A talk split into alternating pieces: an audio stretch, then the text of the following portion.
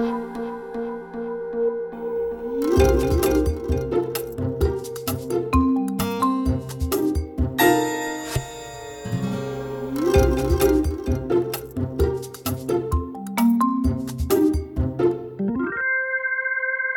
to Managing Marketing, and today I'm in uh, sunny Collingwood, uh, catching up with an old colleague of mine, uh, Steve Emanouel, who's now the managing director of a company, exciting company called Spyglaz. Welcome, Steve. Thanks, Darren. Thanks for having me. Um, well, it's great to catch up because I think you know um, until we uh, saw each other the other day, it had been. Too 20 long. 20 odd years. Yeah, yeah, too long. Let's just say too long. But that was back uh, the JWT days. That's that was early on in uh, both our, well, early on in your career, probably not in mine. yeah. Sure, no, it was a long time ago, but a very much a fun time, and uh, I think helped me certainly sharpen my focus for where I'm at now. Because uh, from my perspective, you've had a really interesting career in Mm-hmm. that uh, JWT was uh, an agency role, Mm-hmm. but you've spent as much time in uh, on the marketing side, haven't you? Yeah, yeah, I've, I've uh, been fortunate enough to have spent time on both sides of the fence, so to speak. So uh, I guess the first half of my career was predominantly agency side, uh, and in that in that sense, learned a lot about you know the nuances of marketing and advertising and helping clients get the best out of their of their products and services, and then. Being a client myself for the other half of my career has also sharpened my focus around understanding what what what help uh, um, and support clients need in order to to be better at what they do and, and sell more of what they're trying to sell. So uh, the balance of the two worlds has really helped me um, uh, develop a skill set that's led me to uh, to play my role at Spyglaz. Yeah. So um, when I met you, you were very much a direct marketer. Mm-hmm. You know, that was the, the place. And and I remember in those days, direct marketing was like the, the poorer cousin of Yes, the it was very much so, yeah. mainstream agency, That's wasn't right. it? It was. It was, and I guess it, it probably wasn't as, as, as sexy as the mainstream side of things because, again, you know, in terms You of mean where I'm now. uh, licking envelopes? Yeah, and, uh, licking stick- envelopes and sticking labels measuring on. response rates and uh, working with databases and all those sorts of things. So, um, yeah, it, it wasn't the sexy side of things. It wasn't putting things on TV and those sorts of things predominantly. But, But look, it's evolved. It's changed massively. No. I think it- the tide has turned. It's not just evolve. it's like this switch got thrown. That's right. And That's right. everything now, but, but people don't call it direct marketing. No, Isn't that the weird thing? It's, you know, it's data analytics and insights, and it's, it's these yes. terrifically impressive Yes. titles. I think But everybody's it reinvented really, themselves. Yeah. It really is direct marketing. Isn't It is fundamentally. I think. I think the principles of direct marketing haven't changed all that much. As you said, it's got lots of different fancy names now, but fundamentally, the principles of getting your data right, analysing your data, and making sure your data is working for you is what direct marketing was all about back then.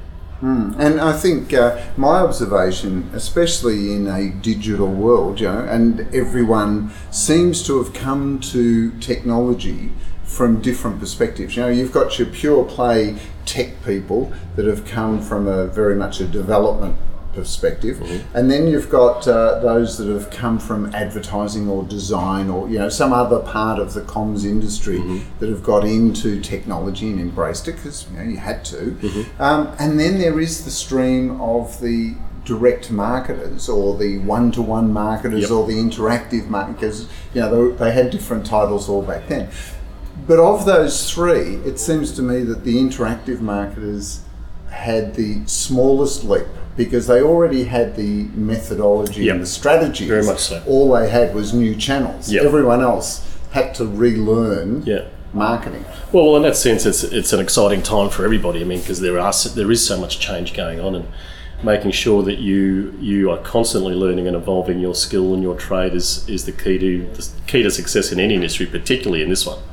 So um, that's where we find ourselves today: is relearning, developing new ideas to leverage data and make sure that it's uh, uh, working for the clients that we service. And there's no doubt today there is an absolute abundance of data, um, and part of the challenge that that we try to work with with clients as, and, and some of the conversations that we have with clients is there's so much data they don't quite know where to start. Because your first job out of university was in, as an anal- a- analyst. that's right. analyst, An analyst. no, an analyst, yeah. At Um, Bank, yeah. Yeah. Um, so very much from the get go, you had a a data Very much so, yeah. So back then, it, it was all about um, uh, a lot of what people still do today, and that is profiling their customer base, understanding who um, bought our products, uh, understanding what their demographic profile was, and again, ultimately trying to understand what the purchase and behaviour triggers were so that the comms team and the broader marketing team could leverage that information to help help grow the business. Um, so yeah, I've got that good foundation. All right. So when you left agencies way back then and you started working as a marketer, um, where where did that sort of direct marketing focus land?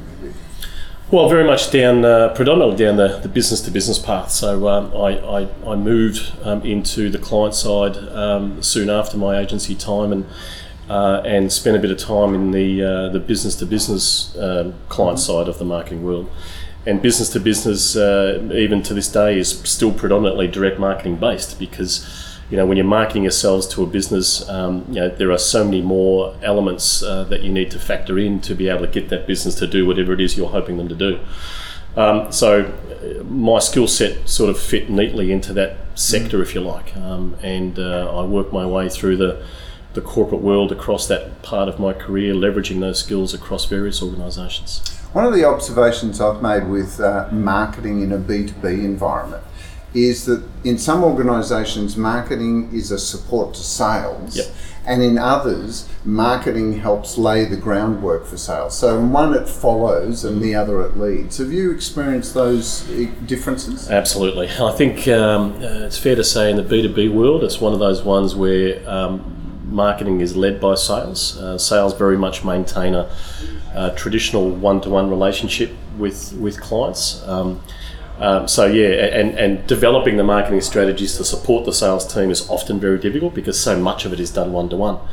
and on the other side of the coin, uh, working in organisations where marketing is the lead driver is, is equally as exciting, um, but perhaps a little less uh, tangible in, in the sense of being able to measure the outcomes of some of the things that you're doing. Although in this day and age, being able to measure everything is, is so easy. Because mm. uh, I think one of the big changes is uh, you know content marketing and using that as part of an inbound marketing strategy in that B2B space. You know, yep. we're, we're seeing a lot of successful companies using content as a way of bringing their B2B clients to them mm-hmm. and then having a conversion, you know, automated marketing conversion process mm-hmm. to almost qualify them so that you can hand to sales yep. a qualified hot lead that they then build the relationship and, and maximise the conversion. So, what an exciting time it is for marketers to have all of those tools at their uh, at their disposal to be able to to drive things in such a tangible, um, measurable way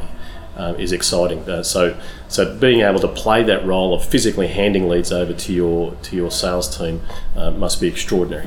Because it, uh, it's interesting, isn't it? B two B is not as uh, as high profile from an agency's perspective, no. is it? No, as it is B two C. You know, uh, marketing, advertising to customers is that sort of sexy and yep. still in agencies. And yet, when you look at the dollars spent and the return on that investment, B2B has to be one of the big drivers of business. Well, it absolutely is. And, and, and I think, like I said before, there's so many elements to the B2B marketing strategy that you need to take into account. Um, and I think on that basis, B2B marketers are traditionally perhaps arguably more accountable for what it is that they are outputting because the tools that they create are going straight into the hands of salespeople, who generally salespeople, who then have to take it and they're going to get feedback straight away. Whereas a B2C marketer might not often get feedback instantly because they're either waiting for their research report to come through or whatever the case might be. So um, I think the uh, the skill set of a B2B marketer, they, they've got to be much more nimble and agile on their feet to be able to move with the times as they get the feedback from the sales force. Yeah, interesting. Uh, and then if we switch across to B2C, especially mm-hmm. going back to direct marketing, it's interesting that companies seem to, in that B2C space, spend a huge amount of money, time, and effort on acquisition mm-hmm. compared to retention. Well, it's it, fascinating, isn't it? It's, it's one of those um, discussions that has has been around for years. Um, the the balance between acquisition versus retention, and I think in this day and age, um, everybody has a view. Um, predominantly, certainly the clients that, that we've come across uh, in our time in Spyglaz has, has shown us that acquisition still, still seems to be a bit of a focus for many. The sexy um, part? It is the sexy part, there's no question. Um, But fundamentally, I think one of the interesting changes that the digital revolution has has brought about is we all know consumers of any type have so much choice, mm. and and often. Um, you know, w- with the amount of tools that the consumer has at their disposal, the challenge of, of um, getting new customers is a lot more difficult than it used to be. So mm. what we're starting to see is a trend towards a trend back towards uh, customer retention. Um, companies want to make sure that the foundations they've built to establish their brand in the first place still remain strong, and often that's just as simple as trying to hold on to the customers that you've got. Um, I don't think there's either, either one way or the other. I think there's always a good balance between acquisition and retention, but certainly re- retention has come up through the. Look, I, I absolutely agree, except that when we look at overall marketing investment, you know, people talk a lot about brand, but pure investment in brand can be as little as 10 to 20%. Yep. Then you can have up to 70% in acquisition. Mm-hmm and the balance, that little bit on the left, almost as an afterthought, is retention. Yeah. And it worries me because it's so much time and effort filling up the bucket. Yes. You know, and, and the bucket's a great metaphor for this. And yet there's these big gaping holes. Holes at the bottom of the bucket. so much churn these days because consumers have choice mm. that there's not a lot of time and effort put into retention. Mm. Uh, certainly not from an investment point of view. Mm. There could be in time spent thinking about it yeah. and analysing it, but I'm not sure that uh, companies actually are spending as much as they should. No, look, I, I, I couldn't agree more. Um, and again, we're seeing that a lot with the clients that we're talking to, and, and I think the evolution of more and more tools that will start to make the challenge of retention easier for organisations. We'll start to hopefully see a shift towards that. Well, I'm wondering because uh, uh, on a very disclosing moment, one mm-hmm. client said to me, "Oh, look, we focus on acquisition because that's what we're measured on." right. Okay? So, so even if we add half a million customers yeah. and lose six hundred thousand of them, yeah. i.e., deficit of hundred thousand, yes. we've still created half a million yes. customers, and that's all we have to do. Yeah. So I'm wondering whether it's because the organisation looks at it from that perspective yeah. that if I keep acquiring customers then somehow I'm in front because they won't lose more customers than they acquire. Yeah. But in, and, and, they also see that as measurable spend mm. because there is no measure of lifetime value of customer. Mm. You know, it, customer only has value in a financial period. Mm. You can't carry that across. Is, is this two fundamental flaws in the way we measure business performance? That stops people focusing on retention. Well, look, I couldn't agree more, absolutely. And I think more and more it's that whole, um, well, I've ticked the box because I've secured X number of new clients uh, or X number of new customers this particular month um, mentality that's driving a lot of that. Um, I, I, think the mentality is driven also predominantly by, well, I've got that customer on board. It, it, the responsibility of growing that customer is now moving to another area, whether it be retail stores, whether it be the online space, or whatever. And so the departments in charge of, of growing the business in that sense are almost thinking in silos. You know, mm. my job is to get the business in. It's the other part of the business job to cultivate that business and grow it, and then a, ultimately retain it. And ultimately retain it. And, and I think it's that di- that dichotomy of roles that, that people just aren't seeing from a structural perspective in terms of how changes in, it changes in the way people think can ultimately affect and impact the, the amount of customer retention that an organisation is able to maintain. Yeah, because I, I never quite understood that argument because you can actually, you know, every business measures its churn from sure. its base. Mm-hmm. So if you could actually um, work out the uh, the percentage that you reduce that churn, you must be able to show a return on investment. Well, not only that, but but exactly. First of all, exactly. I think um, not as many co- companies that we've seen uh, are actively measuring churn. Um, I know it's a, a, concept that everybody's familiar with, but whether or not it, it actually rates on an organisation's performance dashboard is interesting. Mm. There's a lot of marketers that talk about it, a lot of salespeople that talk about it, a lot of CEOs, CFOs talk about it. Um, but I'm not actually seeing it appear on a lot of the core dashboard based KPIs that a lot of organisations are looking at. They're still looking at sales growth margin and, and the traditional yeah, KPIs. top line growth. Top line growth. Rather than the exactly. bottom line and, and as opposed to understanding the composition of that top line growth. Is that top line growth coming from existing customers growing their spend mm. or is it coming from new customers entering the business? And I think they're the sorts of fundamental changes that need to happen from the top down in order to start to um, get the emphasis back onto retention that, that needs to happen. Yeah. Um, it, it, look, it's it's really interesting because I think it's still retention, and I know Spyglaz. Uh, just explain a little bit about how you're helping um, uh, marketers and businesses. Well, look, essentially, Spyglaz is a business intelligence platform designed to help with customer retention. Um, it uses machine learning algorithms um, that people are becoming more and more familiar with. Machine learning algorithms to analyze your uh, transactional sales data uh, and other data as well. We can plug in lots of other data sources um, and starts to look at the behavior in that transactional data to provide you um, with a, a, prediction as to the relative um, propensity for that customer to churn. So essentially, what we're able to do through this machine learning algorithm is provide you with a, percentage uh, probability of each customer uh, churning based on their history. We know that somebody's past behaviour is the best predictor of their future behaviour. Mm. And so, oh, nice Dr. Phil quote there. yes, exactly. and so, what our algorithm does is it is it uh, it learns from that and it, and it spits out at the end a listing by customer and their relative. Uh, so it means that you can much much faster and easier identify which customers are correct. most at risk of, of, of churning. churning. Exactly right, and and which would make it easier then to specifically target or deliver programs that could help them retention. stay in. Yeah. Exactly right, and so uh, our algorithm can churn through you know millions of records of data in, in seconds. Mm.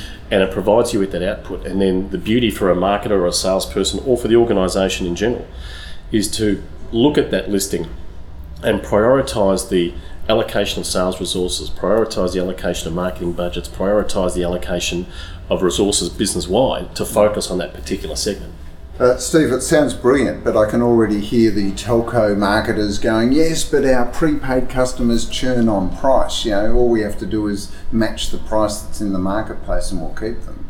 Um, but there must be other programs. It's not just price, is it? Oh no, retention look, programs are not just about matching price. No, not at all, not at all. In fact, um, one of the beauties of, of our algorithm is is that it's never we, we haven't created a cookie cutter algorithm to just apply to every single business. Every single client we work with, uh, we have we go through an initial discovery phase, and that mm-hmm. discovery phase is all about learning some of the nuances in their, about their customers and what does make them tick. Yeah. We then work through the various. Um, uh, data uh, formats that the client has, and we factor them in to the construct of the algorithm for that customer.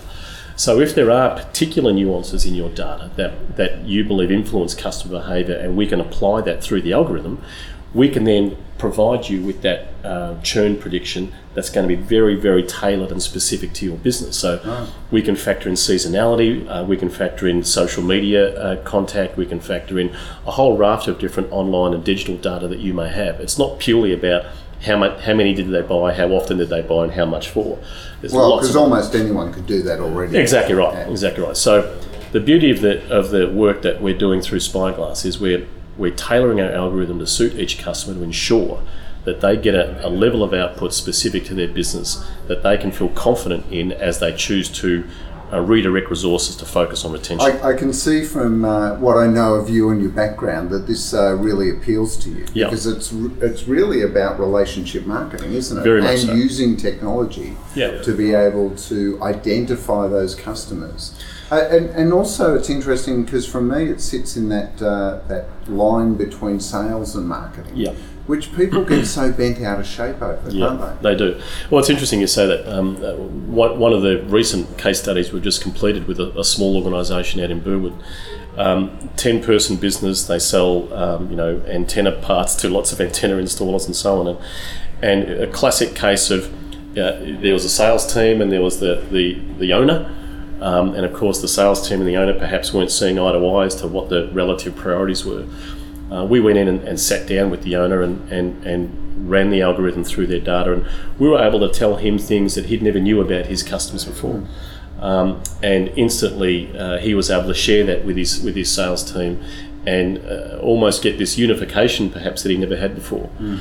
So well, an alignment, an, an alignment, agreement, perhaps, an yeah. agreement between uh, their perspectives yeah. on their customers. And, and, as a result of that, um, they were all on board with the with the subsequent follow up strategy, which consisted of simple things like picking up the phone and calling the top twenty odd percent of the customers, sending out emails, and so fundamentally. The process by which you engage your customers doesn't necessarily always have to change. Yeah. It just has to perhaps be a renewed focus on a particular segment. Well, it brings a strategy and a framework to the Yeah, way you manage does. your customer base. But, but then going back to the, the original point here, which Yeah. is companies spend so much more on acquisition. Acquisition.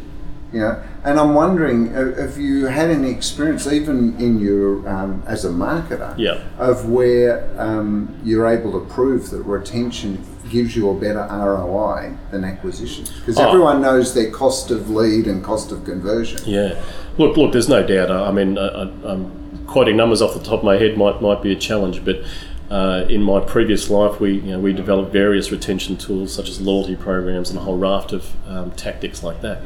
Um, and there's there's no doubt growing the business of the customers that you have is far easier. So whether that's B2B or B2C, these people have a relationship with you, they have a connection to your brand and your business, um, and focusing on them, showing them the love that you need to show them on a regular basis is, is more often than not the key to success for any organisation. Now, I want to change direction Sure. here because before Spyglaz, Mm-hmm. You started your own agency. That's right. Yeah. Interesting choice. You had uh, uh, you started off in uh, banking. Mm-hmm. You then went or bank marketing. You then went into agency, and then you worked in Client uh, side. client side, and then you started your own agency. Yeah. What happened? Was it a brain aneurysm? a, uh, a- No, no, no. I, I felt uh, I felt I could do it better, um, which I, I guess is the I guess is the uh, the genesis of a lot of people starting a business. But um, from my perspective, having having spent a lot of time on the client side in a B two B sense, I I absolutely felt that the uh, agency, the skill set amongst the agency world when it came to B two B marketing was non-existent. I dealt pretty with good, pretty good analysis. yeah, I dealt with a lot of high-end agencies, a lot of medi- medium-sized agencies, and small agencies, and and all of them um, apply B to B to C thinking to a B to B marketplace, and it's and you can to a degree can do that, but but predominantly if you're looking for success, that's not going to work because there are so many other factors that influence a b2b purchase choice. You know, things like cash flow and and um, staff retention and all those sorts of things impact um, a B2B sale, and, and you can't always apply B2C thinking. So uh, I started up uh, that particular business with a business partner of mine who came from the same uh, background, similar background, because we honestly felt sitting across the table from a B2C marketer, a B2B marketer, sorry, that we could add more value because we were we were at their level of understanding uh, straight off the bat. They didn't have to teach us uh, about the sales process behind their particular business. It was always a case of okay, we knew we know what these particular customers of yours are looking for. Let's just focus on focusing on how to fix it. Yeah, because uh, so what was it? Ten years? Twelve. Eleven- Twelve, Twelve years. years, yeah. Twelve years running an agency. Look, I get a lot of people approach me. Um, you know, they've left a big agency, or and, and they've got this idea of starting an agency. Yeah. And uh, look, uh, my standard cynical response, and you know me, Yes. um, is uh, the, yeah, exactly what the world needs: another agency. Yes. What was the biggest challenge for do you feel in starting an agency from day one, opening the doors, Mm-hmm. and actually, because you have to say, twelve years is the sign of successful business. Yeah, yeah. So, what was it? What was the biggest challenge in making an agency successful? Uh, sim- quite simply, people. Um, you you need to surround yourself with um, good people. Um, when the business was started, it was myself and my business partner, and so we dealt with all the client um, challenges and issues and opportunities. Um, and in that space, it's very easy to control um, the output um, that the agency creates because you're the one You're- creating it. creating it. Um, but as your business starts to grow and as you need to delegate more and more of that responsibility out, it's uh, it's a challenge making sure you've got the right people that can uh, live your culture, uh, understand your values, and be able to articulate the appropriate strategies at the right time. And fundamentally, uh, what hasn't changed in agencies, in my opinion, since day one, is the ability of any person to just strike up a relationship with a client because the, the, the true uh, challenge in agency world in the agency world of building your business is having a relationship with your clients such that the client tells you things and gives you insights that perhaps they're not realizing they're giving you. Um, we all rely on research, and research is critically important, of course, but sometimes sitting across the table, having a cup of coffee with your client, and understanding the real things that annoy them and frustrate them about their day are the little pearls of wisdom that you get that help influence a creative idea or a strategic idea.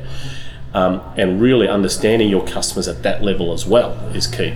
It's really interesting you say that because often feedback we get from clients when they've gone through a you know, pitch or selection process is that it really annoys them the attitude many agencies will bring to the table, which is that the agency is the expert and they've got all the solutions, Yeah. and the, really the client doesn't have a lot to add to that. I think that's part of what you're saying. Yeah, absolutely, absolutely. The other thing is that I've noticed, and I'd be interested in your observations, that you know marketers are expecting their their agencies to be able to think beyond just advertising Yep. into the broad, you know, be able to frame the broader business case as well, or the broader business challenge. Do you think that's also something that's happened over recent time? No doubt, and I think I think some agencies will struggle with that. Um, I think, um, but there's no doubt that there's more accountability for agencies to be able to add value at that particular level. Um, I, I know I started to see that more and more towards the end of my agency uh, business time, um, and it's becoming more and more challenging for agencies. Gone are the day where you just asked to come in and design an ad for a particular magazine. It's uh, a lot more involved than that, and I think the skill sets that people need to have um, when either starting agencies or working for agencies are, are expanding more often than not. And when you, in your agency with that B2B focus, were you dealing as much with marketers as you were with salespeople, or was it primarily marketers? Uh, no, it was a, a- probably a good 60 40 in favour of salespeople. Right. Um, more often than not, it was the salespeople that, that, as we discussed before, were predominantly driving the agenda, and the marketing people were still involved in that process, of course, but, but they were there to work with us on once the str- strategy was developed. So, um, more often than not, it was a it was a collaborative and collective process, um, but often led on the client side by the sales team.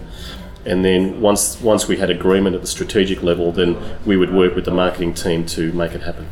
So Mark Ritson, you know Professor Mark Ritson, who's got an opinion on almost everything to do with marketing. Yes. Um, he's famously said that uh, sales and marketing are at completely opposite ends of each other. He said marketing. The purpose of marketing is to drive margin and value, and the purpose of sales is to drive volume. And he said the reason that they're at different ends is that if you ask a salesperson what they want, they want more sales by having more varieties that are more accessible at a lower price. And a marketer will be wanting uh, greater margins and premium and building brand. So, do you agree with that uh, that observation? Oh, look, in, in some respects I do, um, but I like to keep the definition uh, about the two worlds more simple than that. Uh, to me, what I was was always espousing to my clients uh, and to the staff that I used to uh, work with um, on the client side was the job of marketing is to bring the buyer and the seller together, uh, particularly in a B2B sense, but it also works for the B2C. By bringing the buyer and the seller together, the interaction will happen, and then it's up to the quality of the product and all the other various uh, things to uh, make that sale happen. But, but if you, in my opinion, if you always kept the definition nice and simple, if you're bringing the buyer and the seller together, sales will happen, margin will grow, uh, um, volume will grow. Um, but the core principles haven't changed in my mind, and that is the job of the marketer is to bring the buyer and the seller together to make that happen. I have a uh, I have a slightly different view of the world, and and it depends on the strategy of the company. When it's sales led, sales are definitely looking at marketing to help them push the relationship to being uh, delivering in financial terms. But I think increasingly the world has changed, and that that model is going by the wayside. That in actual fact. We're living in social media. You, the concept of social selling, you'd be aware Yes, of, right? yes. Um, that social media means that brands, even B2B brands, need to build a reputation and awareness before the salesperson even makes contact. That by, marketing has a most important role in B2B by actually laying the groundwork that attracts the B2B customer mm-hmm. so that then the salespeople can build the relationship and mix on it. And so I see that the two have very different roles, but they're complementary. The only decision that a CEO of any organisation, B2B organisation, needs to make is are they going to be sales led mm-hmm. or marketing led? Mm-hmm. There's no equal parts. It's going to be one or the other. Mm. What do you think of? Uh, Well, interesting. Yeah, um, I think we're starting to see um, a lot more um, hybrid roles appearing. I've noticed a lot more titles out there that says general manager, sales, and marketing. Uh, I think there is a genuine attempt by some organisations to bridge that divide, um, and I think that's great. I think fundamentally um, the CEO's job is to make sure that everybody's working towards the same goal, and that is and that is business top line growth. growth, minimise cost, maximum profit, Exactly, and so shareholder value. yeah, if that if that starts to develop and, and the, the gap between sales and marketing is, is finally bridged, then I think any company that gets that chemistry right is on a winning formula. You just said something that uh, makes me smile, which is sales and marketing. Because I always say to people, whatever order you put them in shows your strategic bent. Because if you say sales and marketing, you think sales leads marketing, and if you say marketing, Marketing and and sales, marketing leads sales. So clearly, clearly, you've had enough time working Yes. on the marketing side Yes, sure. and being browbeaten by the sales Sure, director that sure. we need more bunting to go on the events. The reason we didn't make sales this month is because you didn't do the brochure I wanted. Yes, yes, you were late with the print or something. Yeah, yeah. No, guilty as charged. Look, Steve, that's been uh, it's been terrific catching up and having a chat. Thanks, Darren. Yeah. Um, so Spyglaz, what's what's the future? What are you do, What are you working on at the moment? Well, we're, we're working on it? a number of uh, new clients at the moment. Uh, we're having conversations with uh, people from the banking sector right down to the B2B sector, small, medium, and large. Um, we're about to launch a, a new website, um, spyglaz.com, um, very soon in the next few weeks. We're producing an instructional video that we're also about to release, which you'll see on our website shortly. Um, I'm heading over to the States, so we've got two offices. Our head office is in San Mateo, California, uh, so in the heart of Silicon Valley. Uh, I'm heading up the Asia Pacific office here in Collingwood, Melbourne. Uh, uh, It must irritate the hell out of you being in Collingwood, being a Essendon supporter. it does actually. It does. Why aren't you wearing your jumper? For I'll fear of being I'll, killed. yeah, I'll get beaten up if I walk down the streets with it. So look, it, it, Spyglaz is on an exciting growth path, and um, uh, and we're hoping more and more people start to adopt the notion of predictive analytics and understand how it can help um, make customer retention a lot more easier for them. So, if there's marketers, and there are marketers listening to this podcast, Mm-hmm. what is it that they need to be considering that they should be calling you? Look, if if if you're looking for a very simple way to grow your sales line through a focus on customer retention, uh, we'd love to hear from you. Um, Oh, that's 30%. Apparently, the other 70% are all about acquisition. well, they need to change. Um, look, fu- fundamentally, uh, I, I think one of the one of the reasons why retention um, has often been put to one side is it's it's a it's been perceived as often a difficult beast to try and master and and, and to measure. Um, we're very confident with Spyglaz that not only can we um, help you identify easier ways to make it happen, but the ways in which we can help you actually provide a tangible measure of the improvement in customer retention is something that, that we're very proud of with our products. So give us a call, log on to our website. We'd more than You happy can't to give them the, you can't give your mobile number. Okay? no, That's right, fair. But uh, a final question: Sure. um, You've worked agency side, you've worked client side. Which is your favourite?